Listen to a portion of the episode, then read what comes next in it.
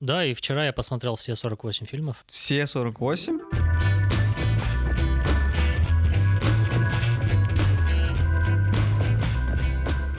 На самом деле там гораздо больше было участников. Это всего лишь топ-48 фильмов, конкурса, наверное, фильмов, который называется «Фильм за 48 часов». Ага. Да, и этот конкурс прошел, я думаю, около двух-трех недель назад. По всему Казахстану участников было, наверное, сотни. Я так понимаю, то, что ты должен был снять фильм за 48 часов. Да, за 48 часов а, в картине должна присутствовать лампочка, Окей. должна прозвучать фраза «Я и представить себе не мог, что будущее будет таким». И также в картине должно иметься изображение окна. Я теперь вспоминаю, да, я то, что видел все эти вещи там. В тех трех фильмах, которые я посмотрел. Когда я понял, что это были условиями конкурса, я подумал, как бы я это сделал, как бы я засунул туда лампочку, окно и эту фразу. Мне на первый взгляд показалось это очень непростым. А ты знаешь, почему именно эти вещи были выбраны?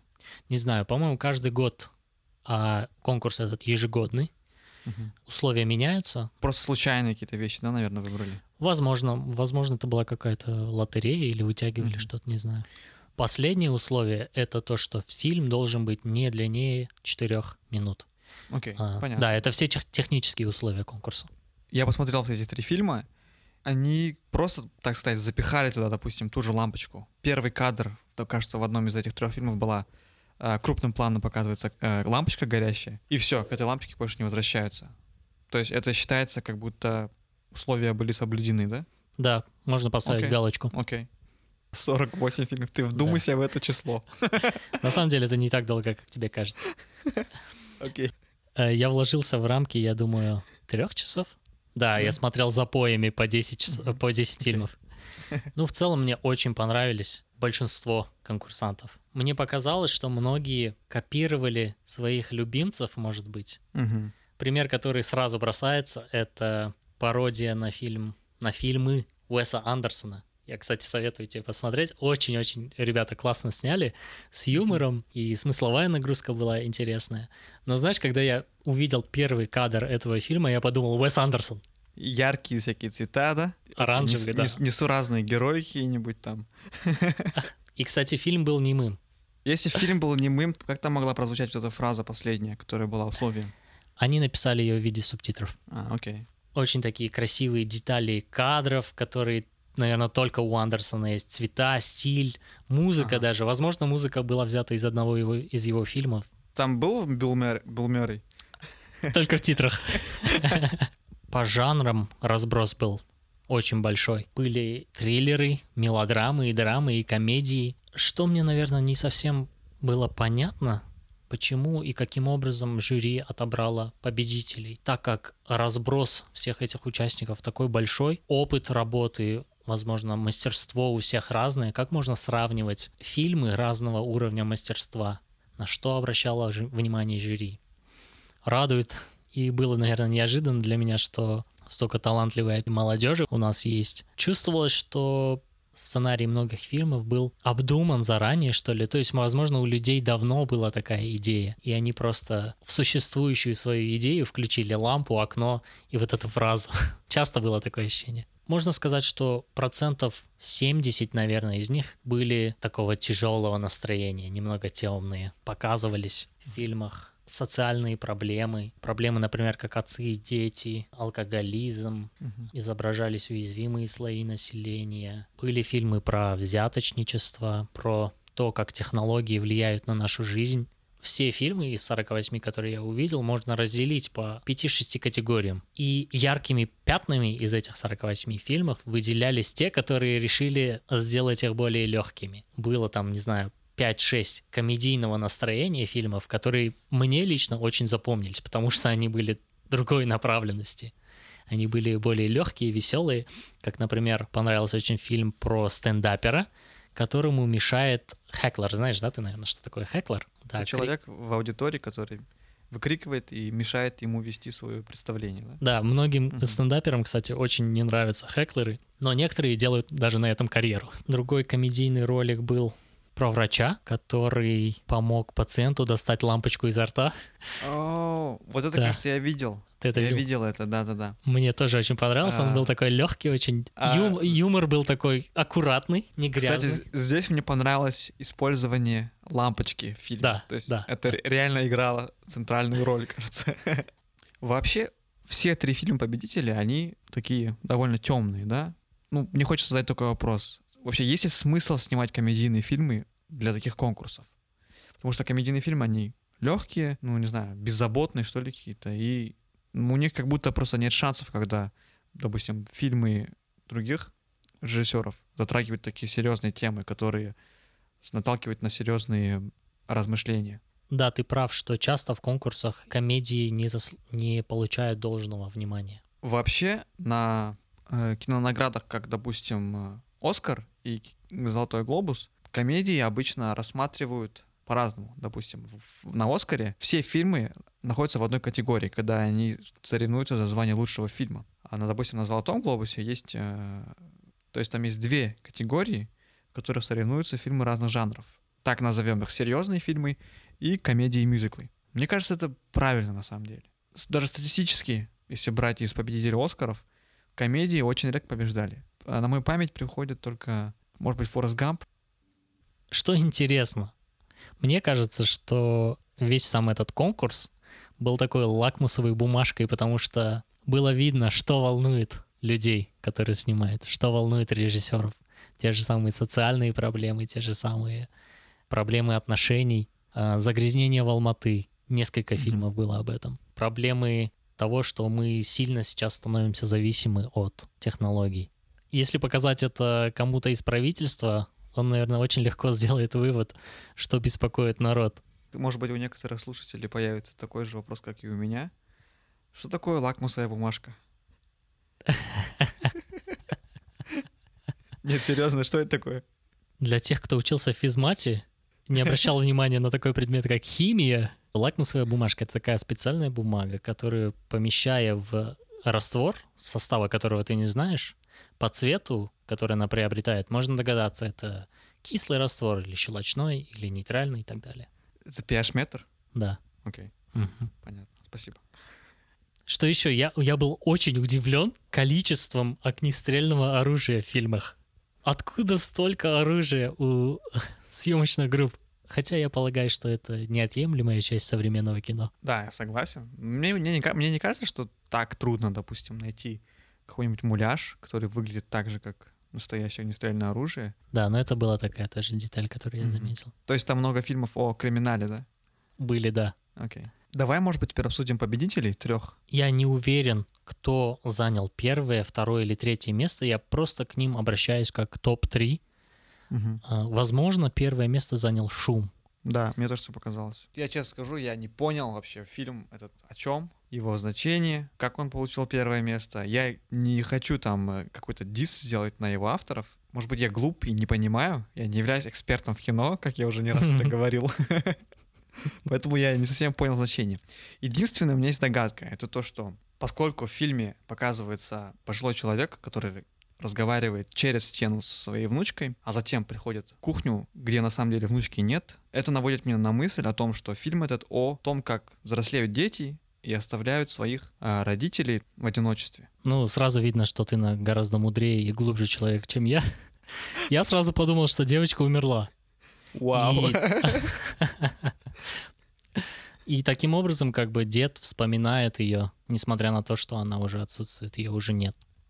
Возможно, это так, но это даже не важно. Это, мне кажется, не важно, потому что, по-моему, и всем известно, что я эксперт кино, по-моему, в фильме самое главное небольшая такая недосказанность, которая оставляет тебе пространство для раздумий, для размышлений. Что я думаю о фильме? Чрезвычайно качественно снят, то есть сама картинка, звук, все было продумано. Оказалось, что снимали этот фильм довольно-таки профессиональные люди. Если ты видел в титрах, там был Виктор Магдеев, он знает, что такое хороший кадр. Здесь я задался вопросом, справедливо ли это? Довольно-таки профессиональные люди, участвуя в таком конкурсе, я думал, для любителей занимают первое место. Мне кажется, что это не важно. Качество подготовки конкурсанта не должно иметь никакого влияния на решение жюри. Ты сказал то, что качество, да, высокое, картинки и звука. Согласен. Было видно, что использована там хорошая аппаратура, но я бы не сказал, что картинка, чтобы была такая прям красивая, не знаю, или какая-то оригинальная, может быть, была. Там были обычные планы, ну, не знаю, ничего особенного, мне кажется, там не было. А что главное в кино, как ты считаешь?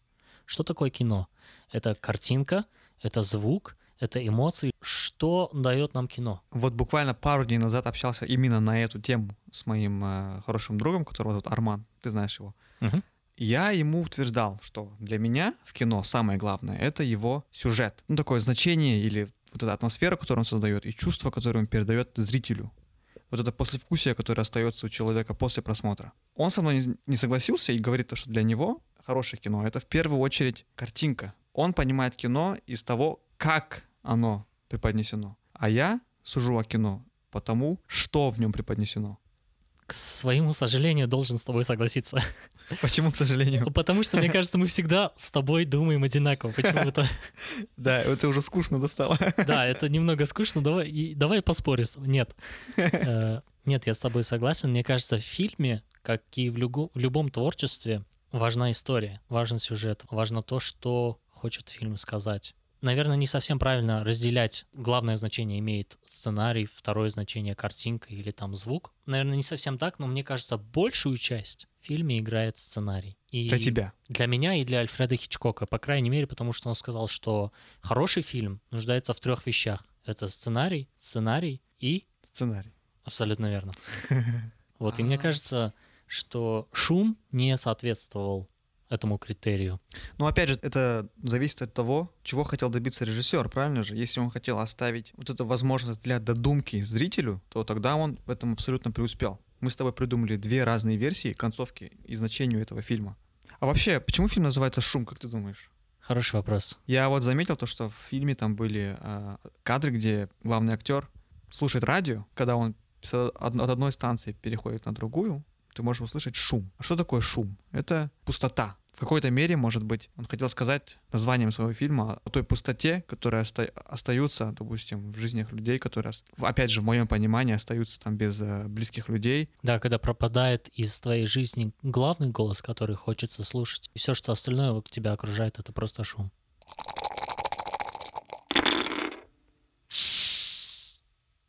Это уже реально не смешно. Ты опять пьешь колу. Кажется, у меня зависимость. Извини. Кстати, в прошлый раз, когда мы закончили снимать подкаст, знаешь, первым делом я пошел и купил себе бутылку колы. Вот видишь? Вот видишь? Это страшно, это, это вообще невыносимо было. Снимая весь эпизод, я думал о том, как пойду в магазин и куплю колу. Вообще сахар, конечно, это да, такая вещь, которая плохо влияет на твое здоровье и вызывает некую такую зависимость, наверное. А ты когда-нибудь пробовал сойти с иглы сахара? Я чист на самом деле. Бывает то, что вот я часто пью колу, а потом раз и бросаю, допустим, на очень долго, прям. Просто забываю об этом. Пью, допустим, только кофе, чай и воду. Это не так, чтобы я пил колу там каждый день. Но тем не менее ты ешь сахар, там, не знаю, кексы разные и так далее. Да, ну, на самом деле я, в этом даже, я за этим даже не слежу. Некоторое время назад пришла в голову идея избавиться абсолютно от всего искусственного сахара. Не пил газированные сладкие напитки. Это было что-то вроде эксперимента над собой. Сразу скажу, что как результат я чуть не упал в обморок. Первым делом, что я сделал, я достал из э, полки вот эту маленькую конфетку Сникерс и заживал ее. Это было просто блаженство. Наверное, в тот самый момент я осознал, насколько мы сильно зависимы от сахара. Когда я смотрел на конфеты, у меня появлялась в руках такая дрожь, знаешь, и такой восторг. Если я съем эту конфету, мне будет очень хорошо. Звучит очень странно, но попробуйте это сделать, и вы осознаете, насколько это правда на самом деле. И в то же время страшно, что мы можем быть так зависимы от химического какого-то вещества. Но вообще тема зависимости человека от чего-то — это серьезная очень тема. Э, В первую очередь из-за социального значения. Существует очень много жертв зависимости, привыкания к тем или иным э, препаратам, веществам и не только. Вообще зависимость э, происходит от латинского слова addictus, что в свою очередь переводится как слепо преданный или обреченный. В далекие времена, в ранние, под зависимостью понимали какую-то слабость духа человека. То есть они говорили то, что если человек зависим и постоянно употребляет какое-то вещество, допустим, алкоголь, то у него просто есть проблемы с силой воли. Или, допустим, у него есть какие-то моральные недостатки. Но оказывается, с течением э, времени люди пришли к выводу, что на самом деле это настоящая болезнь. В 1930-х годах ученые впервые начали углубленное изучение зависимых людей и также зависимых животных. В 1950-х годах канадские ученые провели такой эксперимент они подсоединили к голове крысы электроды. И эти электроды были подсоединены к кнопочкам, которые могли быть нажаты самими крысами. Так вот, выяснилось то, что крысы больше всего нажимали на именно одну из этих кнопок, а именно за кнопку, которая передавала сигнал электрический э, в определенную часть головного мозга. Это навело ученых на мысль о том, что в головном мозге животных существуют специальные участки, которые отвечают за приятные ощущения. Угу что и явилось причиной тому, что крысы нажимали на эту кнопку больше всего. Оказывается, в мозге человека есть такая система, точнее структура, наверное, из участков мозга, которая называется система вознаграждения. Эта система э, выделяет специальный такой гормон, насколько я понял, или ну, такое химическое вещество, которое называется допамин. Это вещество выделяется, допустим, когда мы э, едим, когда мы получаем какое-нибудь удовольствие. То есть, э, вообще обобщенно говоря, допамин напрямую влияет на чувство удовольствия и удовлетворения. Именно по причине того, что выделяется допамин, он тренирует наш мозг, а точнее перепрограммирует его на то, чтобы мы запомнили, как получить вот эту еду, какие мы должны провести э, мероприятия для того, чтобы получить эту еду. Угу. Понимаешь, да? Угу. Ну, то есть я бы сказал, что это довольно полезная функция. Да, на самом деле для э, эволюции любого э, вида животных это имело ключевую роль угу. для выживания, так сказать. Если бы не было у нас, допустим, вот этой системы вознаграждения, выжить отдельному виду было бы очень трудно. Система вознаграждения имеет и свои недостатки. К этому Ах. относится тот факт, что при употреблении таких веществ, как э, алкоголь, э, никотин, э, различного вида наркотики, таким же образом выделяется намного в больших объемах этот самый допамин, угу. что в свою очередь вызывает еще большее чувство удовольствия и удовлетворения при выделении вот этого допамина, опять же, буквально меняются паттерны поведения нейронов в твоем мозге, и человек уже воспринимает свои действия, наверное, по-другому. То есть он э, все, все его действия, которые он принимает, выстраивает на, с инстинктом получения вот этих вот стимулянтов. Поразительно. Э, на самом деле, да, как я уже говорил, раньше люди думали то, что зависимость — это слабая сила воли, да, на самом деле это заболевание, а именно заболевание мозга. И, следовательно, относиться к людям с этой проблемой нужно как к пациентам с психологическим заболеванием. Существуют, конечно, разные виды зависимости, ну, самые популярные и самые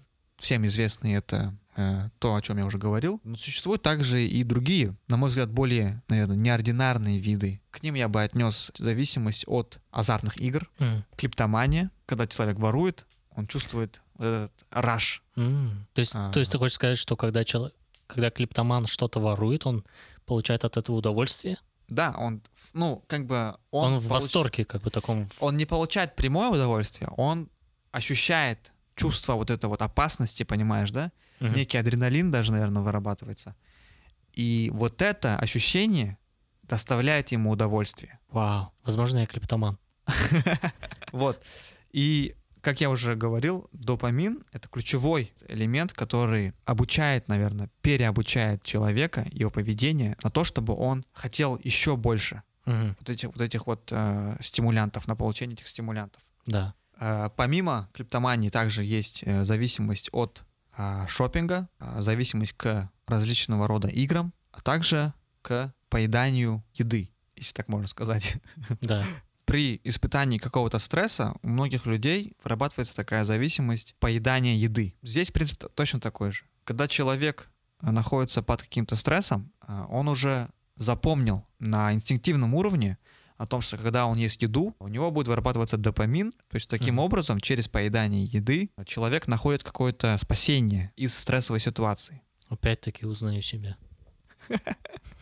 Недавно я посмотрел э, небольшое выступление одного человека, такого некого мотиватора по имени Симон э, Синек. Так вот, он говорит, у молодежи сейчас очень большую часть времени занимает именно вот это проведение времени в социальных сетях.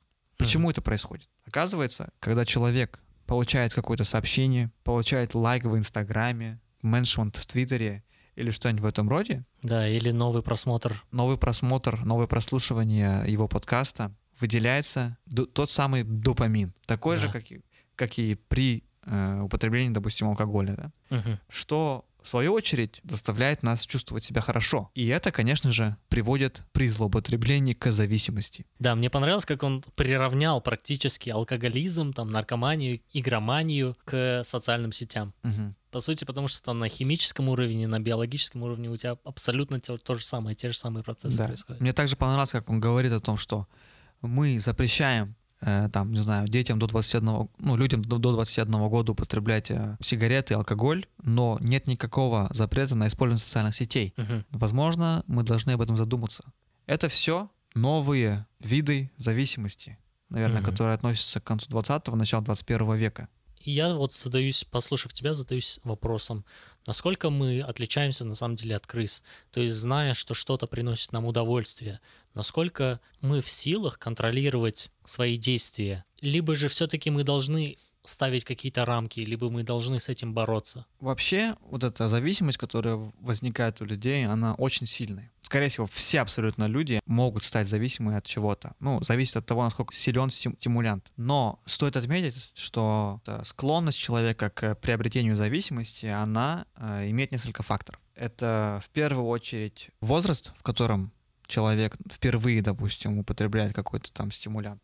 М. Потом, То есть, э, чем раньше, тем хуже? чем раньше, тем хуже, да. Затем это продолжительность использования и периодичность, то есть э, насколько часто человек использует. Очень интересно, оказывается, генетическая предрасположенность тоже имеет место. То есть если в семье человека были люди, которые были зависимы, вероятность приобретения этой зависимости при сложившихся обстоятельствах человек будет более пред- предрасположен к приобретению такой зависимости. Мгм. Конечно, в случае, если у человека есть зависимость, то огромную роль имеет э, поддержка знакомых, близких, родственников. Это, наверное, номер один источник помощи. То есть, другими словами, ты сам себе помочь в принципе не можешь. Можешь, но это очень трудно. Во многих случаях невозможно, наверное. Но ты считаешь, что с зависимостью, какой бы то ни было, будь то алкогольная, наркотическая, технологическая, э, нужно бороться. И первую роль в этом играет окружение человека, который зависим. Да, разумеется. Я так полагаю, что, наверное, единственный способ борьбы — это исключить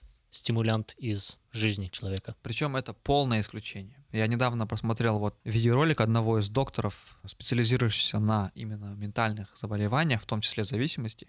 Мгм. И у него есть э, три урока для зависимых людей. Первое — это абсолютное исключение любого даже намека на э, некий, ну, какой-либо стимулянт. Второе — это помощь от окружающей среды, то есть э, ну, поддержка да, какая-то. И третье — это если настанет такой момент, когда ты уже, допустим, некоторое время не перестал употреблять что-то, да, или перестал заходить, допустим, в Facebook, Мгм. а такой момент настанет, когда ты про себя будешь думать, то, что окей, я уже, допустим, не заходил на Facebook два месяца, могу сегодня зайти. Здесь опять же нужно сказать себе нет, ты опять не зайдешь. Даже А, если ты, в принципе, чувствуешь себя свободным Да. от этой зависимости. э, Да, Кстати, ты знаешь об обществе анонимных алкоголиков? У Мгм. них есть программа, называется 12-шаговая программа. Последний 12 шаг в этой программе — это помочь другому человеку, который имеет проблему, который, с которой ты справился. Таким образом, то есть, помогая кому-то другому, мы лучше себя познаем и в полной мере, наверное, освобождаемся от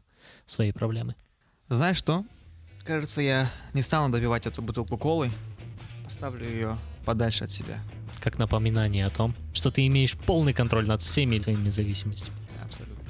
Да, я согласен, ты молодец.